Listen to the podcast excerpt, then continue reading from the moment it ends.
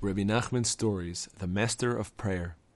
Meanwhile, there was a mighty warrior. Many other warriors had joined him. The mighty warrior and his men were conquering one land after another. The mighty warrior only demanded subjugation. If the citizens of a land subjugated themselves to him, he would spare them, but if not, he would destroy them. He went and conquered. He did not want any wealth, only that the people subjugate themselves to him. It was the custom of the mighty warrior to send soldiers to a land when he was still far away, some fifty miles distant. The message was that the populace must subjugate themselves to him.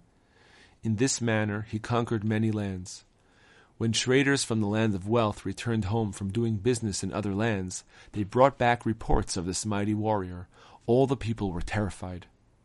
Actually, they wanted to subjugate themselves to him. However, they then heard that he despised wealth and did not want any wealth at all.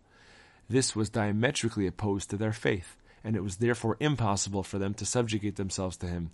To do so would be apostasy, since he did not believe at all in their faith, which was wealth.